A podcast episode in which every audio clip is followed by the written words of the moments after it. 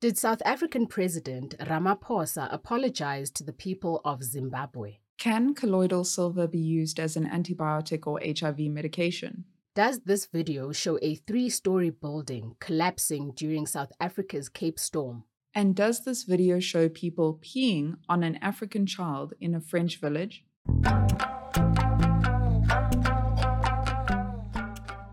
Welcome to this episode of What's Crap on WhatsApp, the voice note show that investigates the crap shared in your WhatsApp groups.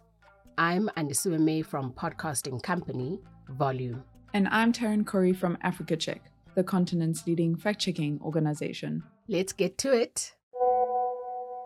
First on our list today is a screenshot of a tweet supposedly from South African President Cyril Ramaphosa.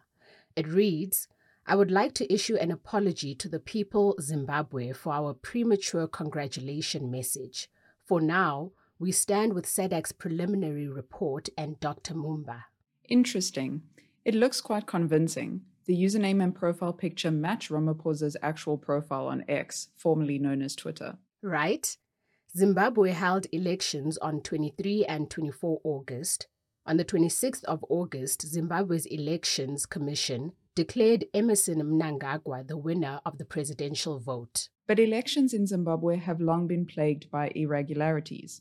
Three groups of international observers monitored the 2023 polls to determine if they were free and fair.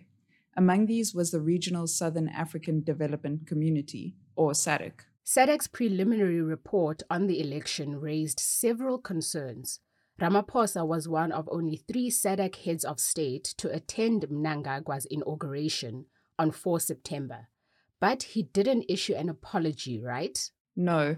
If South Africa's president had apologized for prematurely congratulating Mnangagwa, it would have made global news. But there have been no credible reports of the apology. A spokesperson for the presidency has since shared the post with the word fake stamped on it three times. The claim is crap. Next up, we have a claim that colloidal silver can be used as an antibiotic. Apparently, the substance can also interfere with the replication mechanism of HIV and is therefore a fantastic antiviral substance. The human immunodeficiency virus, HIV, attacks and weakens the body's immune system by targeting the white blood cells. But we've debunked colloidal silver before, which is a mixture of small silver particles suspended in a liquid. Yes, I've often seen it promoted as a cure all. So, what are the facts here? Well, antibiotics are used to treat bacterial infections by killing bacteria or preventing them from spreading. Before antibiotics were discovered, colloidal silver was used topically to treat infections and wounds. This means it was applied to the skin, not ingested. But it is not recommended for use today. The U.S. Food and Drug Administration deemed it unsafe and ineffective in 1999. Africa Check previously found that colloidal silver should not be ingested due to serious side effects.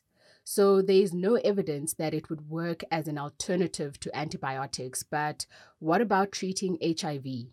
According to the World Health Organization, there is no cure for HIV, but it can be treated with medication which stops the virus from replicating.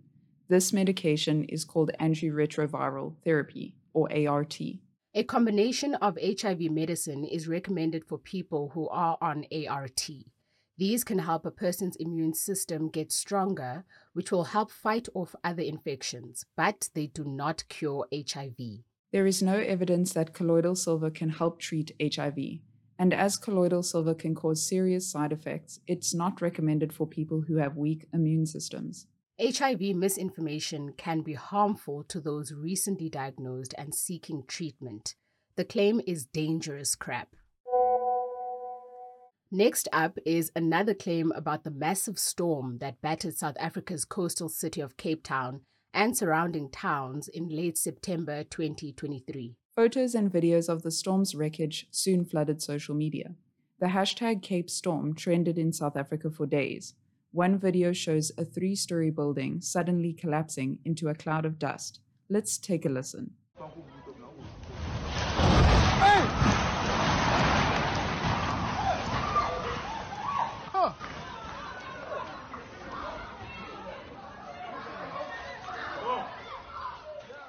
That sounds terrifying.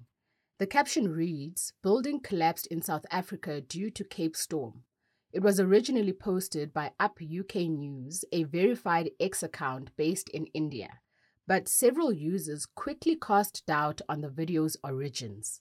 We took a screenshot of the first frame of the video and searched for its source on Google Lens. This led us to a report on Graphic Online, a website based in Ghana. This three story building collapsed at Ofankor in Accra Saturday morning. The article's headline reads It's dated 23 September and includes the video. According to the article, the house's pillars started sinking into the ground after heavy rains. It collapsed 30 minutes later. Ofankor is in Taifa, a town in the greater Accra region. The claim is crap. Our next claim was tough to watch. It's a video showing a naked black person curled into a fetal position on the ground. Other people idly watch as one by one, two white men and a white woman approach and pee on the person. This is the filth of France, the ugliest scandal of the 21st century, the caption reads. So, what's happening here? And did this happen in a village in France as claimed? So, we took a screenshot of the first frame of the video and searched for its source on Google Lens. After lots of digging, we came across a GIF of the video on the website Make a GIF. We searched for the title, which led us to several websites about the life and work of Regina Jose Galindo, an artist born in the country of Guatemala in Central America in 1974. The viral video actually shows Piedra, one of Galindo's works.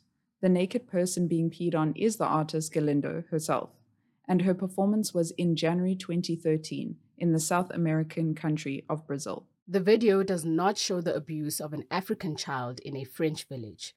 The claim is crap. That's all the time we have for today. Now you know what's crap and what's not. Your friends and family can sign up for our show over WhatsApp. The number is 082 709 3527. Make sure to save us as a contact in your phone and send us a message. You can find the show wherever you get your podcasts, from Apple to Spotify. If you listen there, you'll find show notes and a link to the fact checks. Remember that you can send us a WhatsApp message, a picture, video link, or voice note that you need fact checked just forward them to us on WhatsApp.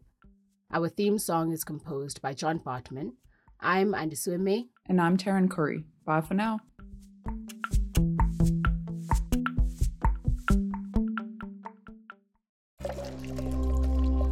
Volume.